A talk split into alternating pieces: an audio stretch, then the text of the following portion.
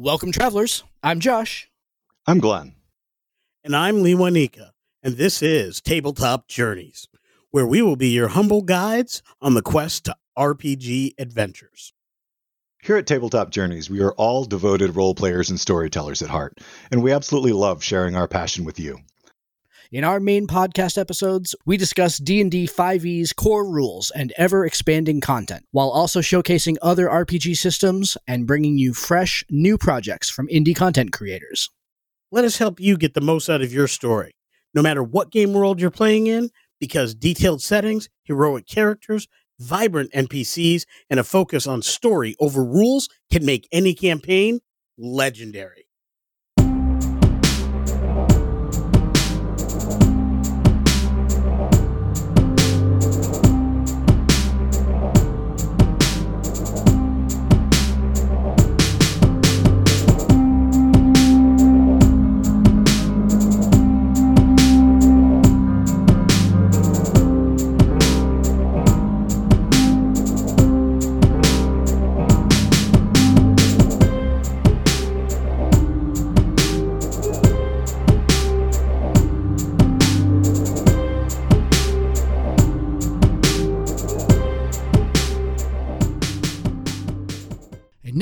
A message from friends of the show.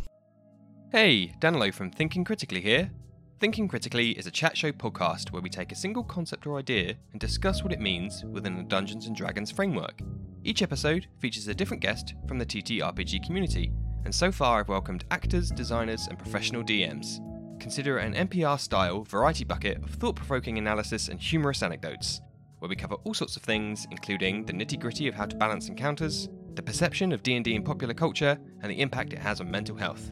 My hope is that each episode helps you get the most out of your sessions, whatever side of the screen you sit on. Find us wherever you get your podcasts and visit me at thinkingcritically.co.uk.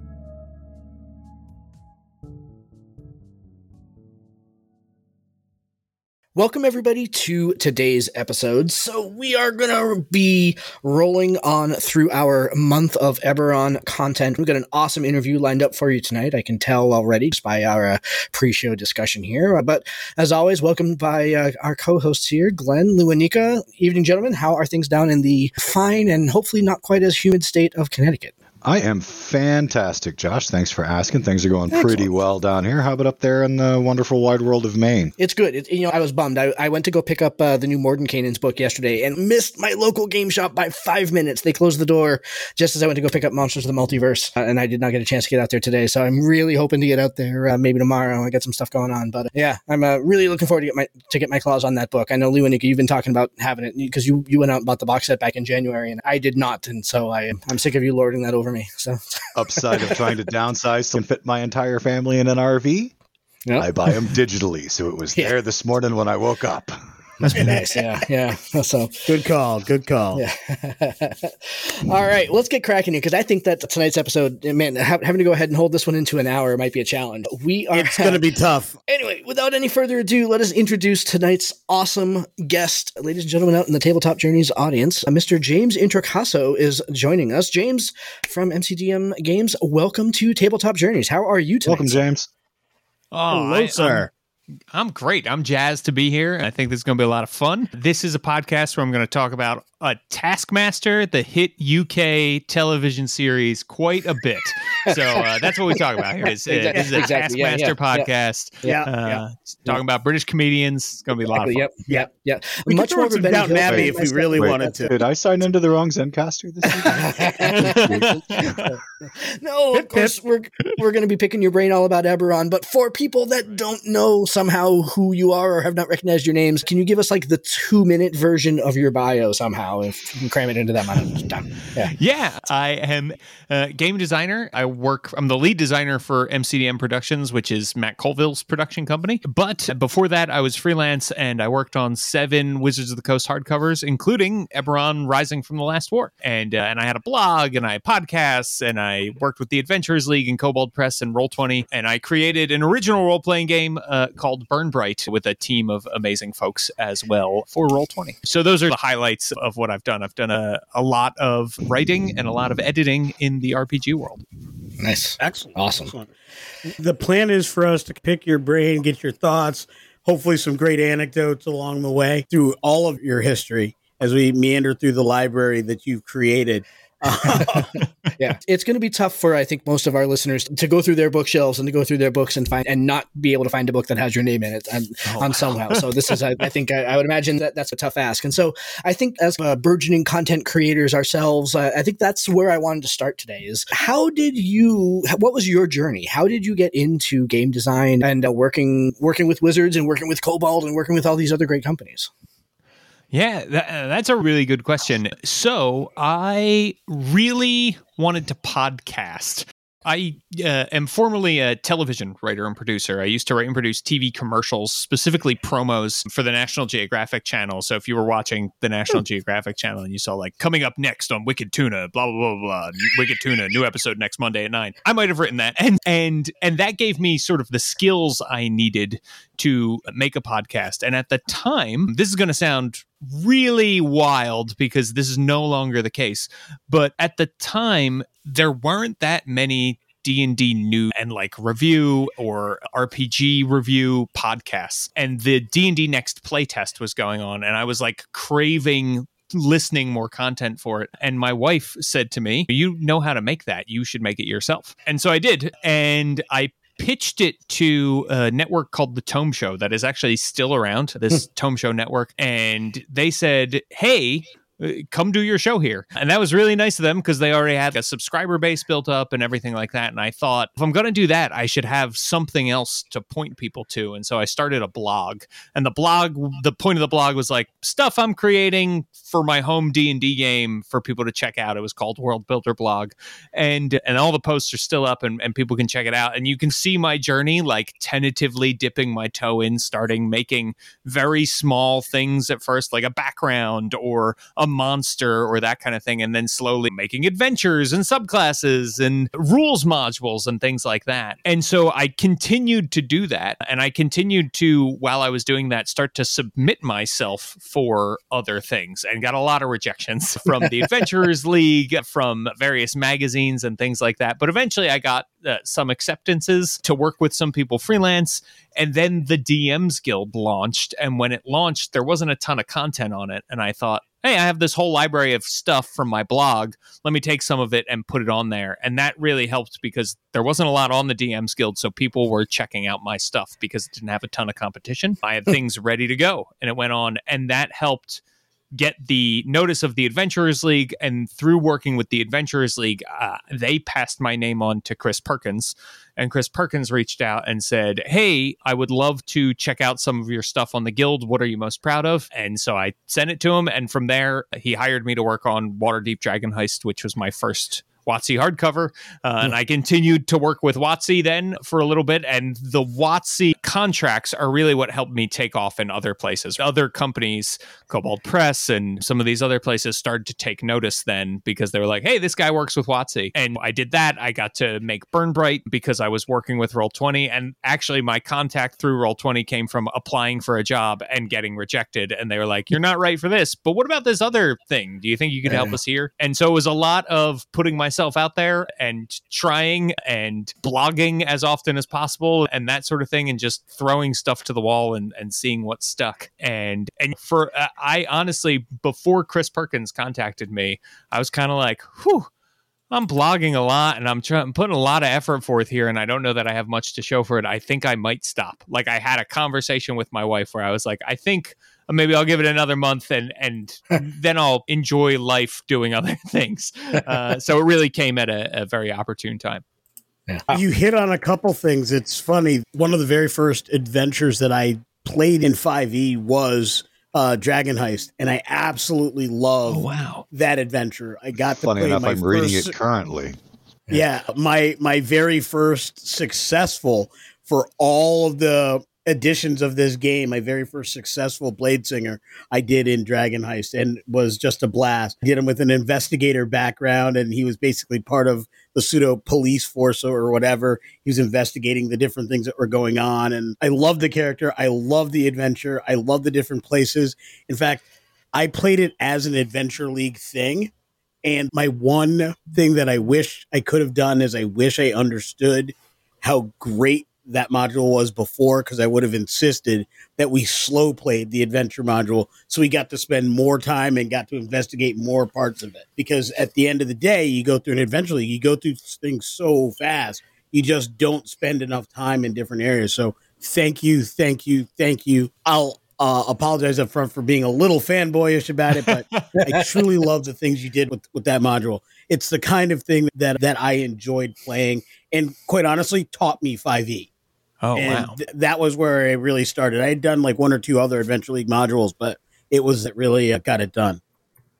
Wow. That's that's thank you. That is really kind of you to say and I'm really glad you had a, a great experience with it. I've run it a couple times and and I've had a really good experience introducing people to role-playing games with it because I think it's the right mix of like action and investigation and social interaction and it, it has enough tools there to help a GM hopefully, but also allows the story to go in many different directions and it's also contained enough. It's contained in the city, which I think a lot of adventures that people really have some sort of very strict borders, which is really why we love dungeons, right? A dungeon is a place where there's a lot happening and there are literal walls there that Yeah. say if you go outside the dungeon, we don't know what's happening. But if you go in here, it's really easy for the GM to play around and say, oh, in this next room, this is happening. And they would hear you in here getting into a fight.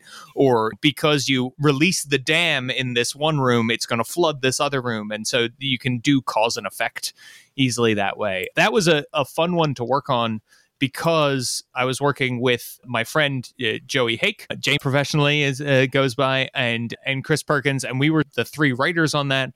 And we had a meeting every week with Chris Perkins where we would sit down and Chris would say, "Okay, what questions do you have?" And it would be things like, "Hey, can I can I add this to the game? Can I add a uh, butcher who who maybe is going to be like cutting apart bodies and uh, I feeding that them to people, sort of I- Sweeney Todd?" I right? love that. scene. kind of thing. Or hey, could this character be a gnome instead of a human, or, or all that kind of stuff? And and so that was really fun, and it was uh, sort of a masterclass in how WotC does things because Chris would say, "Yeah, we can do that," or "No, we can't because actually that's going to increase the word count of the book, and we're already tight, and then we'll have to add more pages." And so it was great. I'm sure that was quite an experience getting that master class right in there with how, how they run it. Definitely was. Yeah, yeah. Very grateful to Chris and and to Joey for for that time. So it was super fun. How then did you get from all that experience getting into Wizards and Kobold? How'd you get connected with Eberron and getting in, involved on that project? That's a that is a great question. I was also a DM's Guild adept, which was this this program that was run by Wizards of the Coast that they don't actually do anymore, but they picked some people who had done well on Adventurers League stuff or selling things on the guild on their own, and they said, "What we're going to do is we're going to give you the book, uh, like the upcoming books." Six weeks before they release, so that when they release, you can have some products on the guild ready to go. That's awesome. Right. Yeah, yeah, it was great. It was super, That- and they let us hot use art from the books. yeah, yeah, it was it was very generous of them, and it was good. It helped them push the guild a little bit more because then people knew, hey, there would be products. Part of the thing that happened was like a lot of us who were in that program got very busy, and so it got, became hard to in six weeks crunch and put out something, but in the time that we were there, it was really fun. And through that program, I met Chris Lindsay, and Chris said, Hey, we are getting ready to release Eberron. And it wasn't Eberron Rising from the Last War, it was a PDF that they put out that was like a little bit of an Eberron preview. Do you all remember this? It came out. Vaguely. bef- that was a while ago, though. Yeah. It was yes, I have it on uh, D and D Beyond, as a matter of fact. Yes. Yep. Yeah. And and now I'm trying to remember what it was called. But that was coming out. And that product they wanted to have DM's Guild adepts support for. And one of the things that they said they wanted to do was have a couple official Adventurers League adventures and I ended up being like the project lead on those and we put out these 13 adventures that were they all happened within Sharn the city of Mhm. Sharn where a lot of stuff in Eberron happens because it's one of the most detailed places in the campaign guide and so we put out this series of 13 adventures and that one of the people that I worked with on that was a at the time an adept named Bill Benham. And Bill went to go work for Wizards of the Coast as a producer. He's still there now. Great guy. And when they were working on Rising of, of, from the Last War, they were looking for writers. And Bill said, I know somebody who knows Eberron really well and is a good writer, and you've worked with him before. Do you all want to work with James on this project? And they were like, Yeah, sounds great. And so that's how I was brought in on, uh, nice. on Rising from the Last War, was that I had worked with Bill. Bill ended up working at WotC. He knew that I knew Eberron. And it was for a like a last minute thing. They had a writer who uh, dropped a commitment and they said, I have a reputation for being able to work quickly. And so that's another reason that they brought me in was they were like, sure. this guy can write many words in a short amount of time. yeah. A good skill to have. That's a great story, and it actually speaks to one of the thing, one of the questions I had, which is looking through your webpage, which is a great webpage. We'll definitely have it in our links because we want the audience to go to the page and see the body of your work and see how diverse it is. But just looking at the WotC stuff you've done, I noticed that some of your titles were writer, some of your titles were as game designer. And I guess I, the question I have, so I assume our audience may have, is can you enlighten us or educate us a little bit?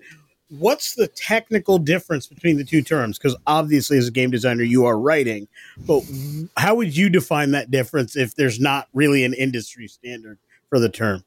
Yeah, so there is not uh, uh, necessarily a, a, big difference there. I so on one of the books that I worked on, Baldur's Gate: Descent into Avernus, I am credited with doing some story stuff as well as doing some game designer stuff.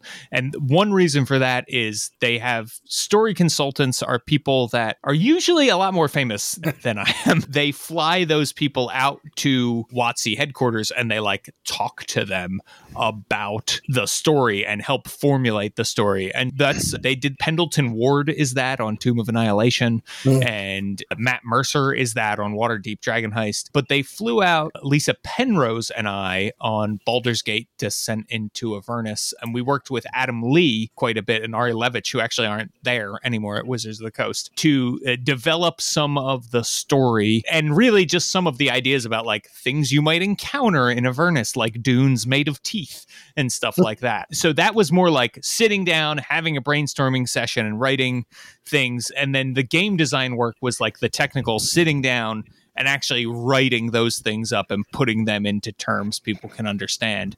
I think sometimes we make that distinction between somebody who's like a narrative uh, writer or what we sometimes call a narrative designer. And that's the person who is saying, here are the plot beats in an adventure. Here is the lore about a monster that would make it interesting and exciting to encounter. And then the game design aspects are often like the numbers, right? So a narrative designer might write the lore and a game designer might write the stat blocks. Often you do both, right? Often they say to you, like, hey, write up these monsters. And that means you're making both the lore and the stat blocks. But, uh, but yeah, there can be that distinction sometimes of somebody who is purely doing sort of story, which involves usually more prose. And a game designer is usually more in the numbers and writing in more technical language. But usually Mechanics. they go hand in hand these days. Like, I, all of it is game design and all of it is story in some ways. Yeah. If your game design doesn't support the narrative, then you've done something famously wrong. And, yeah. and the fans know it pretty quick, and you'll see it as it gathers dust on the shelf. absolutely, absolutely. Yeah, you probably, if that's the case, you, hopefully you're not writing a tabletop role playing game at the very least. yeah, exactly. Yeah. First of all, that's a fabulous story about how you got flown out there to go ahead and work on on Avernus, which is again another great module that you had your hands in. So that's fantastic. I did want to, so I want to give you a little bit of license here to wax a little bit poetic because already like in the first 20 minutes here you've talked about some of the biggest modules or some of the biggest books that came out certainly in the early version of d&d 5 or some of the most influential like working on eberron probably one of the most unique titles in the d&d library.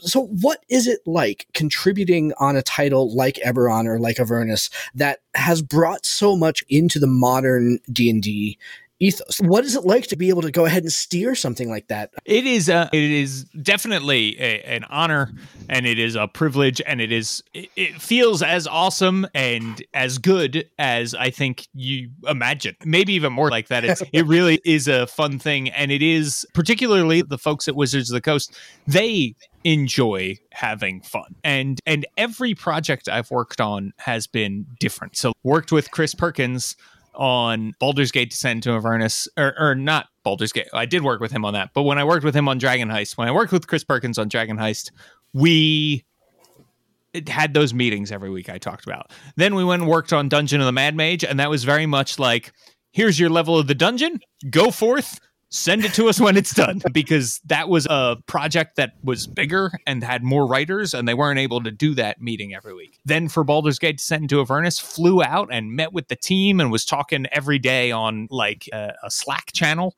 with people. And then for Eberron Rising from the Last War that was very much them that was a sort of Jeremy Crawford led project was where I was. And that was very much like a one meeting via email like a long email download. Here's what we need you to do. Can you write this many words? Go forth and go. And if you have any questions just email us and let us know. So it is different in each thing that you work on. And and you also work with a huge team of really great and resourceful people.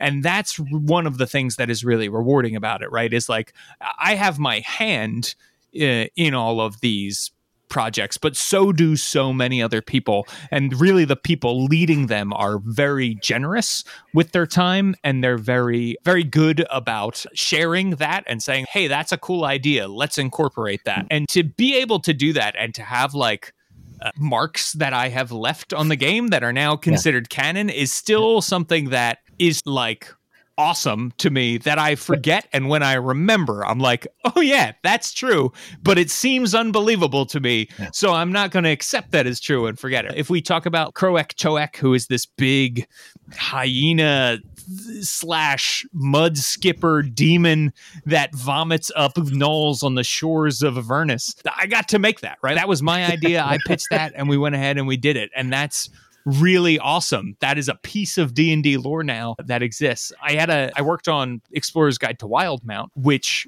with Matt Mercer. And that was really awesome because it's Matt's world. So he was even more generous because it was like, hey, you want to do that? Cool. I'm in charge. And I say that's fine. Like, we don't need to worry about years yeah. of Forgotten Realms canon or even years of Eberron canon. Yeah, yeah. We can just do whatever we want because I'm Matt Mercer and this is my world. And, and this is my so world. Go for it.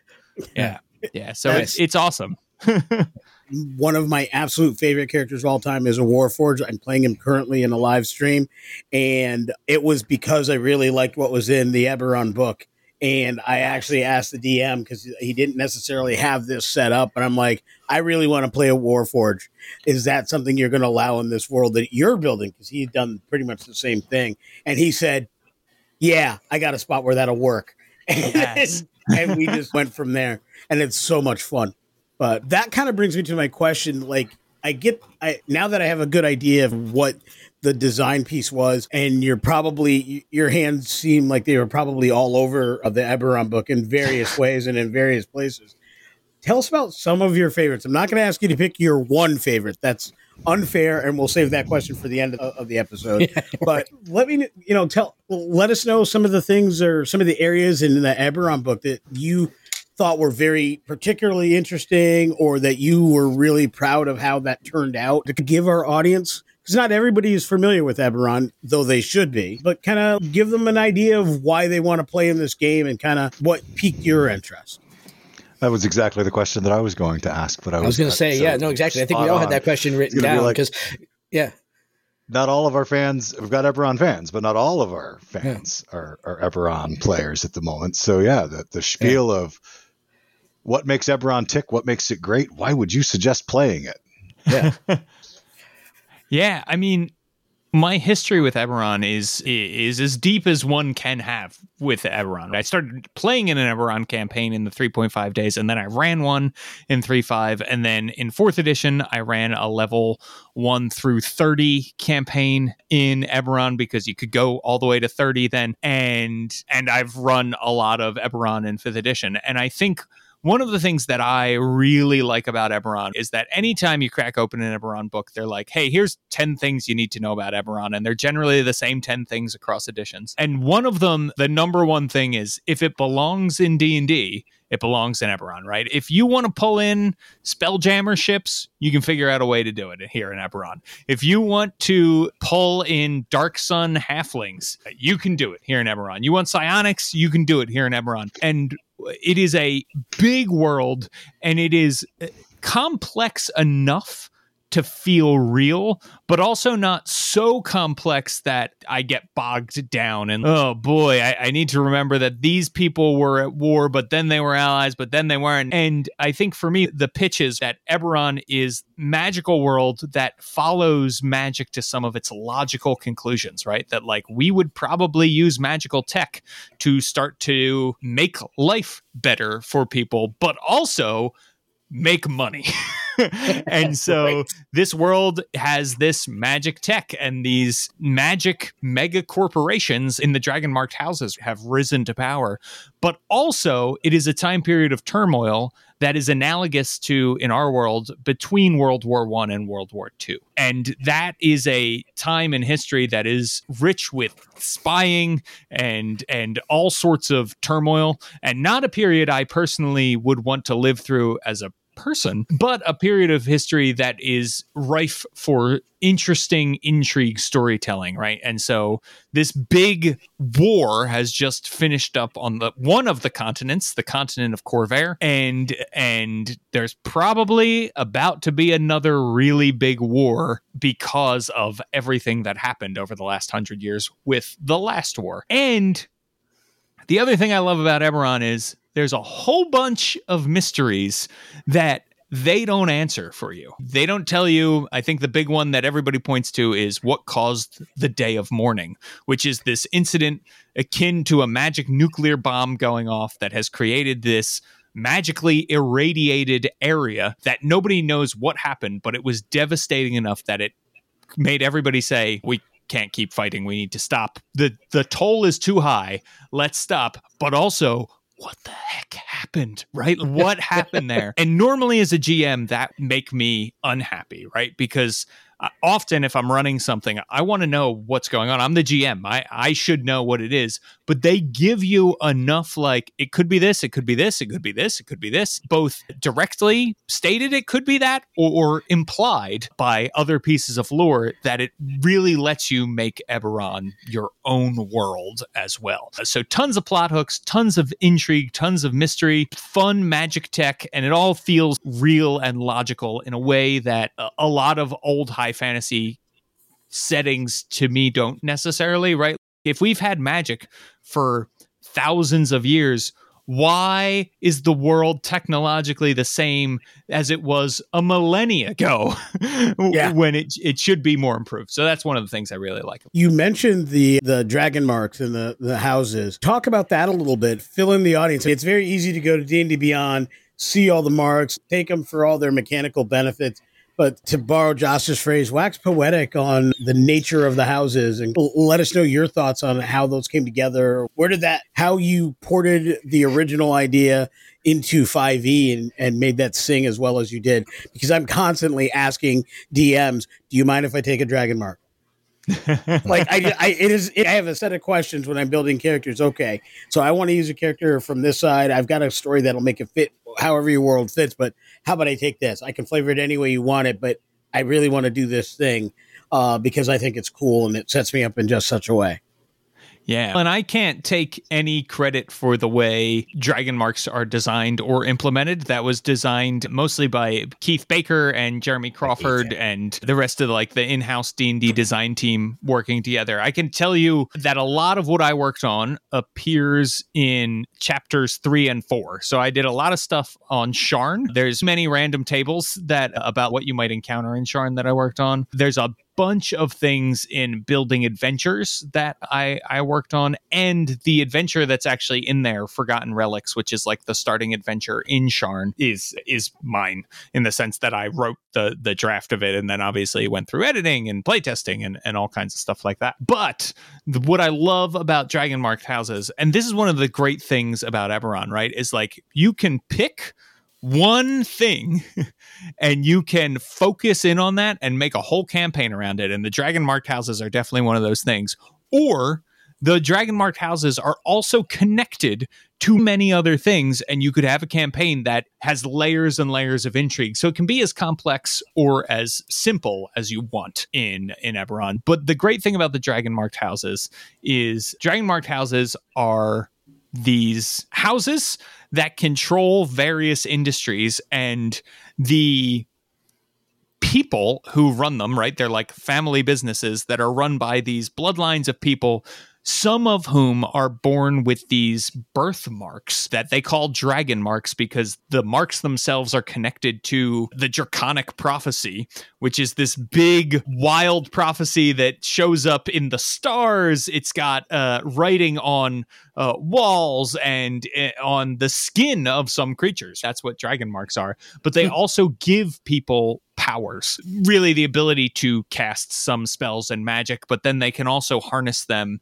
to do particular things so there's like house cannith which is the house that makes all of the magic items. They had a huge boon during the last war because they were making magic weapons and magic armor and they were selling them to every army in the war because the dragon marked houses were neutral in the war. There's a House Orien, which is a house that the dragon marks allow them to teleport and move faster. And that makes them couriers, people who are delivering stuff. It also, uh, their dragon marks allow them to operate elemental land carts, which are these carts that have earth elementals in them. So they like move like tanks over terrain, or lightning rails, which the lightning rail in Eberron is basically like a big magic powered train that moves around. And so these dragon marks allow them to basically be the best wizards in their particular area, whatever it may be. Uh, one, there's a house that's all about like solving mysteries, and so.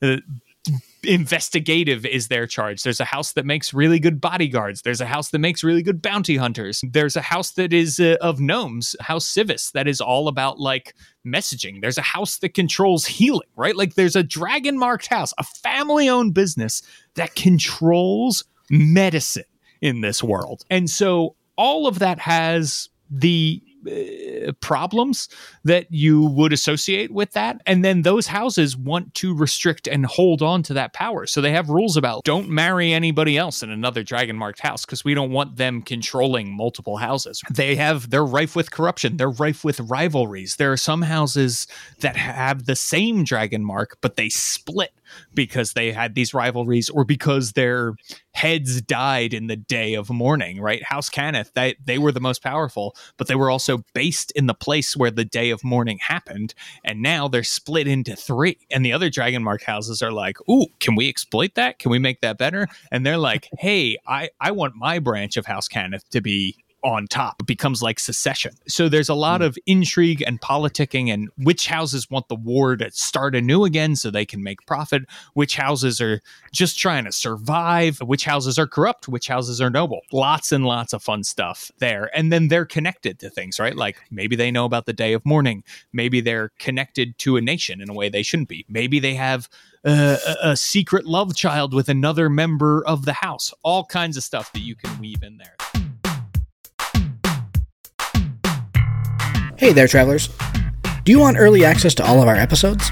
How about exclusive content, live broadcasts, and the chance to throw dice with your favorite hosts and fellow fans? You can do all that by signing up for our Patreon at www.patreon.com slash ttjourneys. But wait, there's more. For the next month, you can get a free coffee mug for signing up at the Adventurer level. Plus, Adventurer level Patreons automatically get complimentary copies of our latest book, The Traveler's Guide to the Multiverse, available on DM's Guild. We love doing this show for y'all, and your support helps us keep creating and producing great content for you. We have tiers to fit any budget for a monthly commitment, so join us today at www.patreon.com slash ttjourneys. Next question that I had on my list, and I think that I know where you're going to go with this one, but but as Hannah will attest, I am the king of the hard questions. So, if you were to put yourself into more of the player camp or the storyteller camp, which one would you put yourself in, and why? Up until the pandemic, I would have said definitely storyteller, right? Uh, that because that's what I did most often, and I think that's what I that's where I enjoy the most. But I now because so the pandemic happened and uh, a lot of people started up online games because it was like hey sure. what else do we have to do and so now i play a lot too, and I really enjoy playing. The thing that I really like about being a storyteller, and we're going to talk a lot about D&D, obviously it's Eberron week, MCDM, we do a lot of D&D stuff, but I love role-playing games in general. And I wish people played more stuff that wasn't just D&D. And the thing that I like about being the storyteller is often you'll hear my players don't want to play something that isn't D&D because they know it. And I don't buy that because most people are willing to play if you're willing to run it for them and help teach them how it works. And most things are not as complicated to learn as D&D. And also, I think if for many people D&D is your first role-playing game and just trying to figure out what a role-playing game is a hurdle that you have overcome and will make learning the next game easier. And if the next game it doesn't have three core rule books that are each 300 pages it, it's going to be easier to learn than d&d probably so one reason i like to be storyteller is it allows me to play other games with people. And and, and what happens then is they're like oh if this exists then there's probably something else right? My my friend rudy basso who's a guy that I used to podcast with and we designed stuff together. He, when we started to, I introduced him to role playing games and he started to find other stuff and he found Night's Black Agents, which mm-hmm. is a great role playing game, gumshoe based game where you play super spies, Jason Bourne or James Bond, taking on secret vampires that's cool. yeah, exactly. and so then what happens is my friends start to introduce me to stuff and uh, and we get that going. So that's I would say I gravitate towards the storyteller role because I really like introducing people to new games and yeah, also because awesome it lets me play the games that I want to play because no one else will run them for me. yeah. yeah. When I was younger, I played a bunch of I, I, played a bunch of Warhammer and a bunch of Dungeon Dragons and a bunch of Cthulhu and so a bunch of like games where like you rolled dice at a table and you had a character sheet. And then I remember the first time I went to a live action vampire game. And it was mm-hmm. like, whoa this is yeah. okay like i i get yeah. it now this is not just like a fancy board game with a lot of rules this is actually okay this is different than i thought and that was that not only did i meet Liwanika there but it was that was like a life altering experience where it's like okay yeah. no this is what role playing can really be and like that experience live action role playing and running live action games has very much informed my tabletop role playing because like even then it's like nope there's a way to tell stories and there's a way to embody characters that is beyond the sheet and yeah that that's really cool and, Sorry, and, and yeah yeah, I was going to say, and before I go to what I was going to say, I had recently started LARPing just before I met Josh, and yeah. I had been playing in a game with somebody who LARPed all the time. And I remember we were playing at a table. It was a particularly large group. It was like 42 people. It was insane, just levels of insanity beyond anything I've ever seen.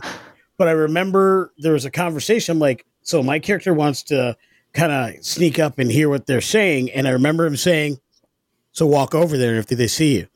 I'm like, what? And he's just like, with the group this big, sometimes you have to do things like a LARP. I'm like, okay then. So I snuck up like I was looking. We're in a game shop. I'm like, I'm looking at something and I'm listening to the conversation. I'm like, this is amazing. That's kind of where it started for me. And it, it, really just expanded my mind. Other games are brilliant. That's yeah. why we went with tabletop journeys and not anything that was specific to D&D.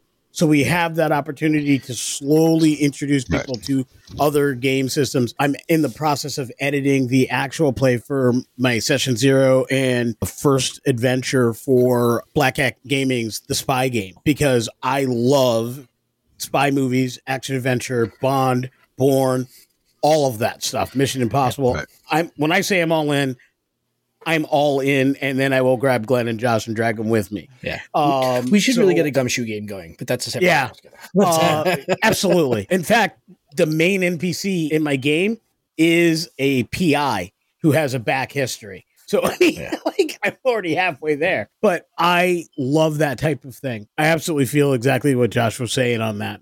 So you had mentioned something earlier about that was very similar to something I had said is I end up running the games I want mm-hmm. I want to play in uh, a, a, modern setting with spies in a deep uh, international intrigue kind of story. Nobody's running it, so the only way I get to play that game is to run it. I want to play in a, in the world of Star Trek. So many possibilities. I love Star Trek games.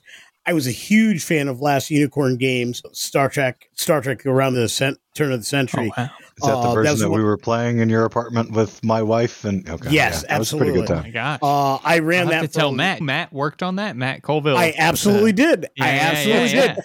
He talked about it briefly in one of his episodes, and I remember saying, "I have liked Matt Colville before I even knew he was Matt Colville." Before you and because and, and because Last Unicorn, in my opinion, to date, even though I'm learning Modiphius and it's not shade on them, but to date, having played so many different Star Trek games, Last Unicorn games remains the most true to the core of what I feel Star Trek is and was. Yeah. Like I love that system.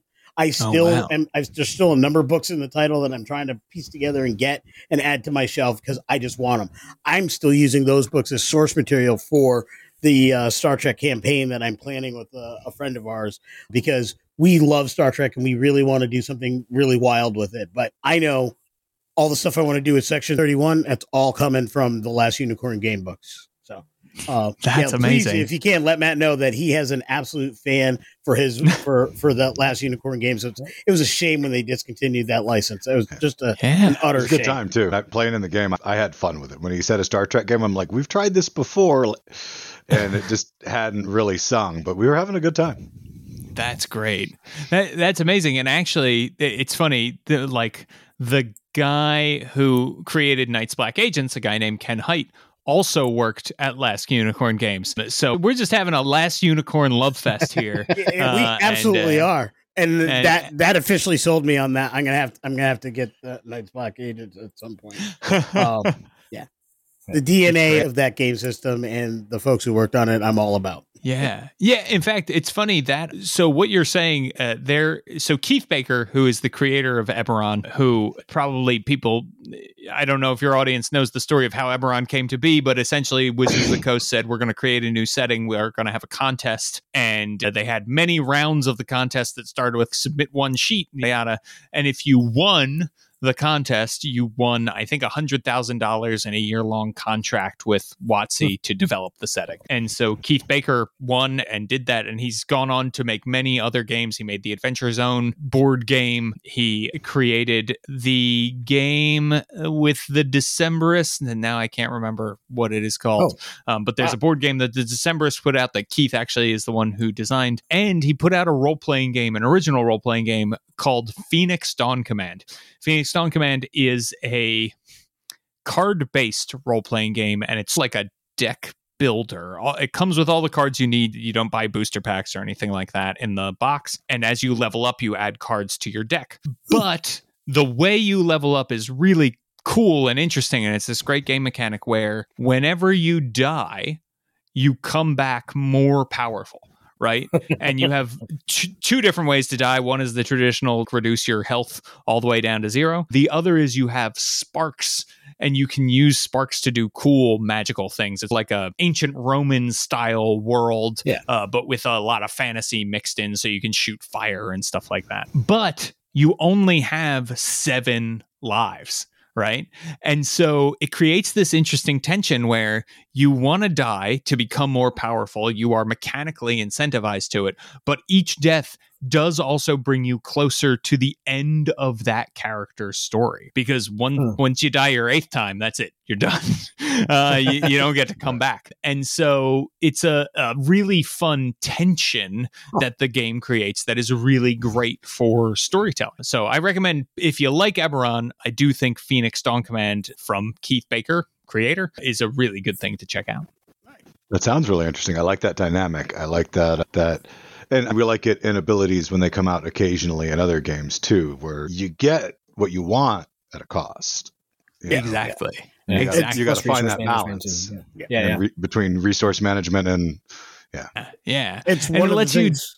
it, I was going to say it's one of the things that we really like about the Powered by the Apocalypse build, Yeah. specifically with uh, the real thing. so much fun. The guys who put that together, that game together, it was like I got to a point like I'd rather not win outright. I'd rather win with a consequence because cooler things happen when I win with a consequence. because their discovery Yeah. system that they built into it, it was really cool. The way that they wrote this game, it's out now, but we we got to play test it with them. It was awesome. Oh, cool. It's based on Faith No More's album, The Real Thing. What? That's amazing. And it's Oh, it is. officially Oh, yeah. licensed as well. Yeah, Yeah. What? Yeah. It's, Yeah. it's a powered It- by it- the it's wicked, build. wicked Yeah. cool. Okay. But you start out with, with no memory, and they built a discovery system And So when you win with consequence or fail, you make a discovery, and that's So how you- you, advance. So you have so to you fail. learn to more about your past.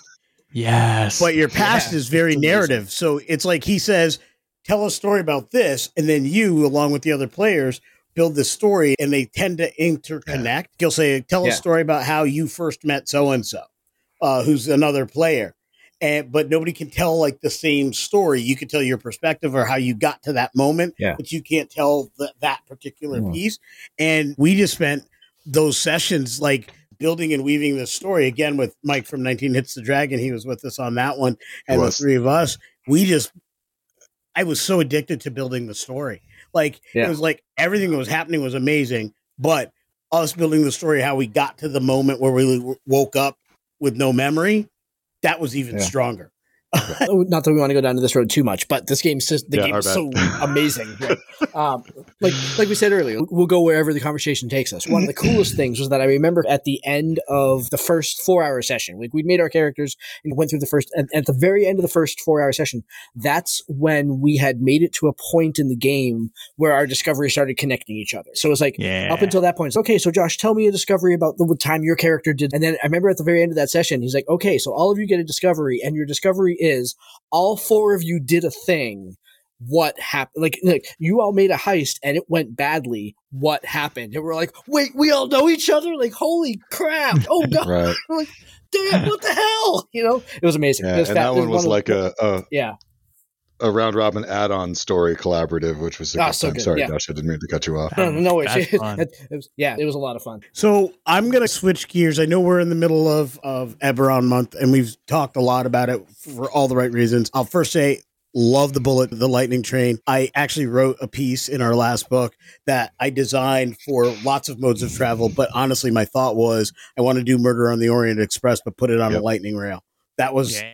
that was my concept. Thank you for again being a part of that because that is something I'm all in for. I also wanted to mention you have credits on Saltmarsh, Ghost of Saltmarsh, Mm. Yes. which one was a great favorite of mine back in the past. I am currently in a play by post game for this and absolutely loving it. The it's play by post, so it's obviously much slower than at the table, but I am all in. I'm loving things. I don't want you to spoil anything for me because the, the storyteller is running it is great, but There are ghosts and they're in a marsh. There, yeah, there goes in there. and It's salty. It's all without spoilers. What are some of the design elements that you did there? And the wider question is are there design things that you tend to do that appear, even though it's not the same thing, but Stop themes, reading my notes. design themes that you uh, put in all of your work? You have such a wide body of work. What would you say is your signature, or what do you feel is your signature with your game design? Before you jump in, it- really, literally, my next question was: You've participated on so many different settings. What do you consider your writing signature? Nice. So that's Well, just see, like, since yeah, you two cancel each other out. I got next. Yeah, I got that's fair. So, all right, James, go ahead. And then we'll look Um, next. Yeah, so Ghost of Saltmarsh, I can actually talk about all my contributions a lot without spoiling anything because I didn't work on any of the adventure stuff. Uh, there is a big appendix at the back of that book that is Appendix A, and anything that isn't ship combat rules, I basically worked on. And the the way that went down was I was contracted for another thing for Baldur's Gate uh, Descent into Avernus, and I had some extra words that I was still contracted for. And they said, Hey, would you like to? We're done with Baldur's Gate Descent into Avernus. We'd like to move you on to another project. We need more words. In Ghosts of Saltmarsh, we have this appendix, and here are some ideas. Do you want to add stuff? Do you want to add aquatic environments and things that might be found in there? Do you want to add a table of ship names? Do you want to add what uh, like uh, a, a bunch of different areas that have random encounters and adventures that can happen there? Like just a list of stuff.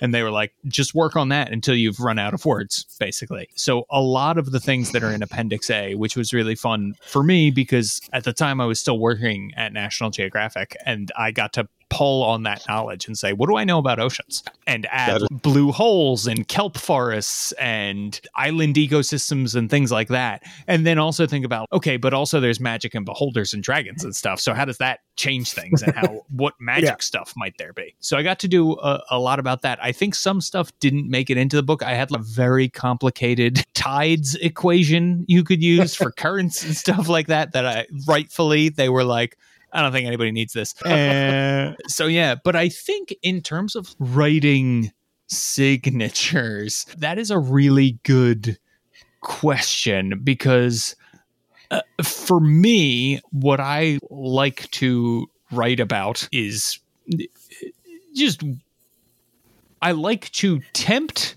characters into doing things that are not always wise. And and like to give an example right in in dragon heist i wrote a lot of chapter four i think is what it is now. It was chapter three when i was writing it and then they broke things up. But it's essentially that's the the chase where you're following the stone of Golorr through all of these different environments and trying to uh, to gather it. And a big part of that was like throwing in things that make it tempting to not go after the Stone of Golorr. In Baldur's Gate Descent into Avernus, I wrote the Scab, which is this uh, gross dungeon in hell that is basically you're carving your way through a living scab. And and a big part of that is there are temptations to go deeper in maybe seeking treasure or an ally or something that you don't necessarily need to complete the adventure, but it'd be pretty cool to have it. So that's a big thing. And then I'm also working on finishing up a project for the Zweihander RPG. It's a big cover to cover adventure called The Eternal Night of Lockwood. And that is really about tempting the players to to do things. And then I also think I have a little bit of a horror kick and I like to work in horror e- elements of things even where there aren't so like the aforementioned butcher right waterdeep Yeah. dragon heist isn't a horror adventure but i wrote the Manshoon chapter and there's some more horror elements there i wrote the scab the very first monster that i published that i ever had that was published was the corpse mound which is in in Kobold Press and then uh, i even managed to get some undead horror elements in that starting eberron adventure that we talked about so yeah that's the thing that i like is tempting you to go to scary places that's what i like Nice. So you started. I'm not sure if you had a signature, but you found one by the end. That was nice. I did. That was a Yes. cool if you let me watch. ramble long enough, that's really my signature is not knowing when to shut up. Well, you also segued nicely by mentioning a project you're currently working on into the question that I wanted to ask since they canceled each other out, which was we've talked a lot about the things that you've got in uh, your rearview mirror and the accomplishments that you've done and the great works that you've worked on. We know there's more coming. So, what new projects are you currently working on that you're most excited about that you are allowed to talk about without obviously violating anything? So, what's on the front burner, not the back burner?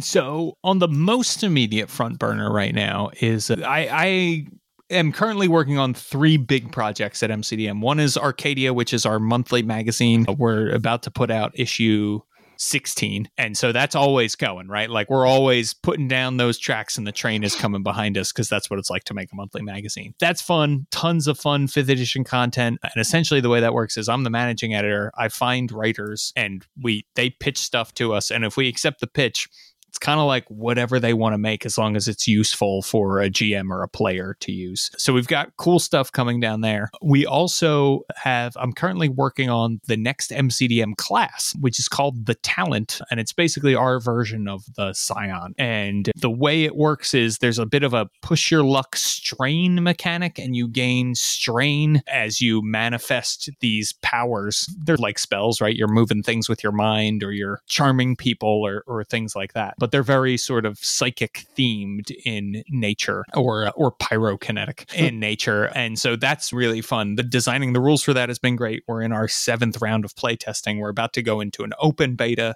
and hopefully that class will come out by the end of the year. really excited about that and to share that and to get that into people's hands. And then the biggest project I'm working on right now is Flee Mortals. We just had a Kickstarter for this. It's a monster book and essentially it is a book that could replace your monster manual. We're making new versions of a lot of the creatures that are in the monster manual to be uh, a little bit more fun to run is our line or you could use it in connection with your monster manual right you can use them together side by side which is how i imagine many people will use them because there's lots of fun monsters in the monster manual already. We've just identified some issues that w- we thought, hey, maybe we could adjust this. And we know that we're probably right about that because if you look at monsters in the multiverse, some of the same fixes or, or some of the same issues are fixed in a different way. We also are bringing into that minions, which are like creatures that you fight in droves and they die really easy. It's fun. you can fight like 30 things at once instead of five. And so that's fun. We've got companion creatures. So if you want to bring a pet along with you on your adventures, you've got options for that. We've got um, action oriented creatures, which is our version of like legendary creatures and, and boss monsters. And we'll have a bunch of original creatures in addition to remaking lots of classic creatures. One of our big goals is to, for creatures that you might encounter a lot of, like goblins, right? to give you more than a handful of goblins. So, like, we've got 12 goblins in this book so that you can mix and match and make a whole cave full of goblins, and no encounter is going to be the same because you've got a goblin sniper and a curse spitter and a warrior and a goblin spine cleaver and a, a boss and all that kind of stuff. So, that's a big goal there for us. It is uh, a lot of fun. Flee Mortals is huge. It's a huge undertaking from us and a bunch of writers and stuff like that. But it is gonna a great book. So my goal is to make it the best thing MCDM has put out so far. And and right now, because we're very early in the project, I feel really confident about that. Talk to me in six months and we'll see how I feel then. right.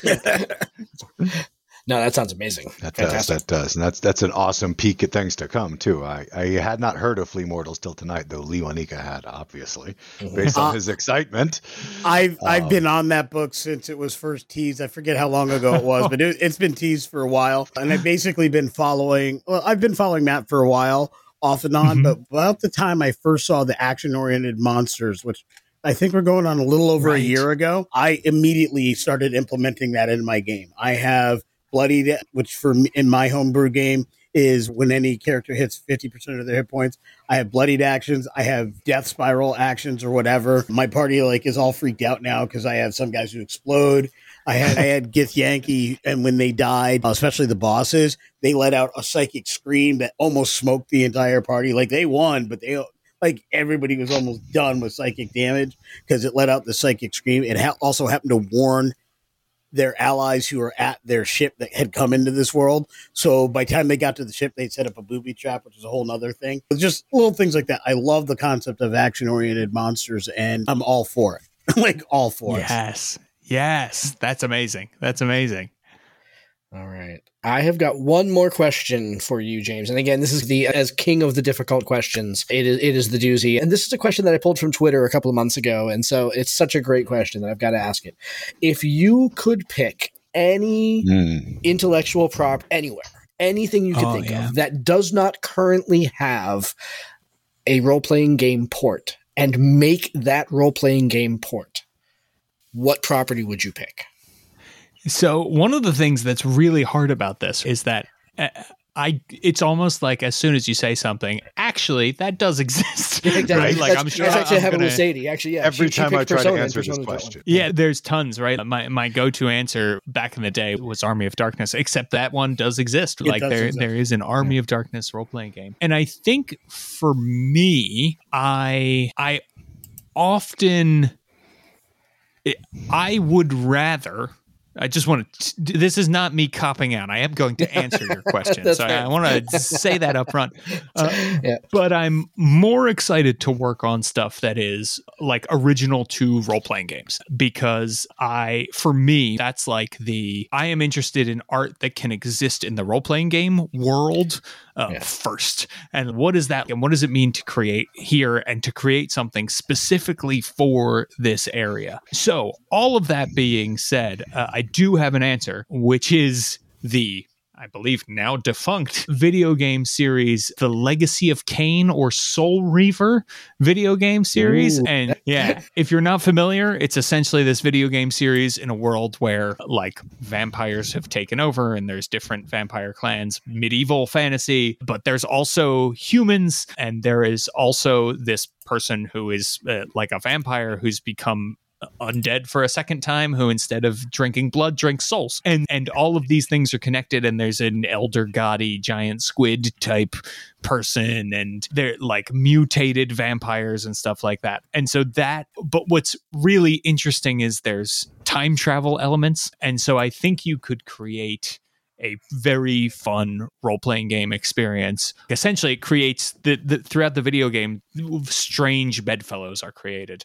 People who should be fighting against each other for survival end up working together and that kind of thing. So instead of a traditional you're vampires eating humans or you're humans fighting vampires, I think you could be both, right? You you could have some people who are vampires, some people are humans, and they're working together in this world and like time hopping back and forth and a big part of the video games is like as you time hop the things that you do then affect the timeline and so when you go back to your current time everything's changed because of what you did and so That's i cool. would try to incorporate that element into it as well that like you can mess with time Nice. I like it. I do. Messing, I do messing with time. You Try, keep coming up with? Yeah, yeah. So many shows try to do time travel, and very few of them do It's it hard. well. Get it You right. know, like Yeah. yeah, that was like very much like what like undid heroes is like when they started going Oh, ahead, yeah. like when they started like doing more time travel type stuff. So yeah, that that sounds Yeah. awesome though. That's that's Oh, what, if we're going to talk about time travel and role playing games, I do have to quick shout out for Time Watch, which is another gumshoe based game. Think, in fact, if you've seen the Marvel series Loki, right? Sure. Um, that that time agency Yeah. that that Loki works for, that is time. That is exactly what Time Watch is. It's this organization that is dedicated to maintaining the true timeline, and they're fighting velociraptors who are from a different timeline where dinosaurs never died out and evolved and they're trying to make it so a meteor never hits earth there's a, a giant cockroaches who are from a timeline where we had nuclear war and they're constantly trying to make nuclear war happen so that their timeline becomes the true timeline um, and it's really That's fun. amazing. Oh, we're gonna have to check That's that one. out. That sounds amazing. Yeah. yeah yeah think men in black but time travel so Nice, nice, cool. All right, James, this has been a fantastic time. Thank you so very much. It's hard to believe that the hour is over already, and it's like like this has been amazing. So thank you very much for coming on here. Let our listeners know. You talked about a bunch of projects that you're working on right now, but like, how can our listeners find the stuff that you're working on? Uh, I'm always talking about it, so you can head on over to twitter.com slash James Introcaso. That's probably the, the best way to uh, to find out what I'm working on now. Awesome, brilliant. Well, Thank that you was very short much. and sweet. Yeah, I like it. Yeah, I love yeah, it. It's perfect. Yeah. He's everywhere. So he's only got to Great. give you one. You'll see the rest from there. Yeah, exactly right. Yeah. Again, thank you so very much for coming on here. Next week on the show, we are going to be uh, ha- airing our conversation talking how to homebrew elements from the Eberron campaign. We're going to be diving through Eberron Rising from the Last War and pulling out elements that maybe don't have to be Eberron specific or can be can be at your table uh, with a twist and everything like that. We love to we love talking about homebrew over here, so that's how we're going to take yeah. our take on on Eberron. And like Lewinica alluded to earlier, our our actual play featuring our Patreons uh, through Black Cats the Spy game is continuing on this month. Also, I continue to check that out on Tuesdays. So. All right, James. Thank you very much again for coming on here. Really appreciate the uh, the time. Absolutely. Yeah, was a great thank you so much. I, this was a wonderful conversation. Hearing some of the backstories on the books you've done, I really appreciate your time and putting up with my moments of fanboyness. Yeah, I, I appreciate it. You made me cooler than I am. And this was truly lovely. Thank you so much for having me Yeah. on. Oh, come on now. Let's yeah. be fair. Maybe cooler than you feel, Yeah. not cooler than you are. Own it. Come on. So, yeah, yeah, yeah. All right. Thank you very much again for coming on here. And thank you, everybody out there, for listening. Uh, we will be back with you next week talking more Eberron uh, for the month here. So uh, check it out then. Uh, make sure you like and subscribe the episode wherever you're listening to us. We'd love to go ahead and uh, have you hear more of our episodes here. So, other than that, we will talk to you again next week. Thank you so much, everybody. have a great night. Thank you for joining us. This has been Tabletop Journeys. We would love to hear your feedback on our show today. Join us at www.ttjourneys.com, where you can subscribe to the blog to leave comments and see all the content that we publish beyond the podcast. You can also stay in touch by subscribing to our Twitter at TT Journeys, by joining our Facebook group, Tabletop Journeys, or by sending an email directly to podcast at ttjourneys.com. And remember, if you want early access to all of our episodes, a chance to drop dice with your favorite hosts, and maybe even appear in one of our actual plays, you can join our Patreon to help support the show at patreon.com forward slash ttjourneys. You're listening to us on Stitcher, iTunes, Podchaser, Spotify, or Audible. We would appreciate it if you would like and subscribe to the podcast on that platform. Full episodes come out every week on Saturdays, and every Tuesday features our actual play episodes. Thank you for listening and for being a part of our growing community. And in the words of another traveler along our path, we bid you shade and sweet water.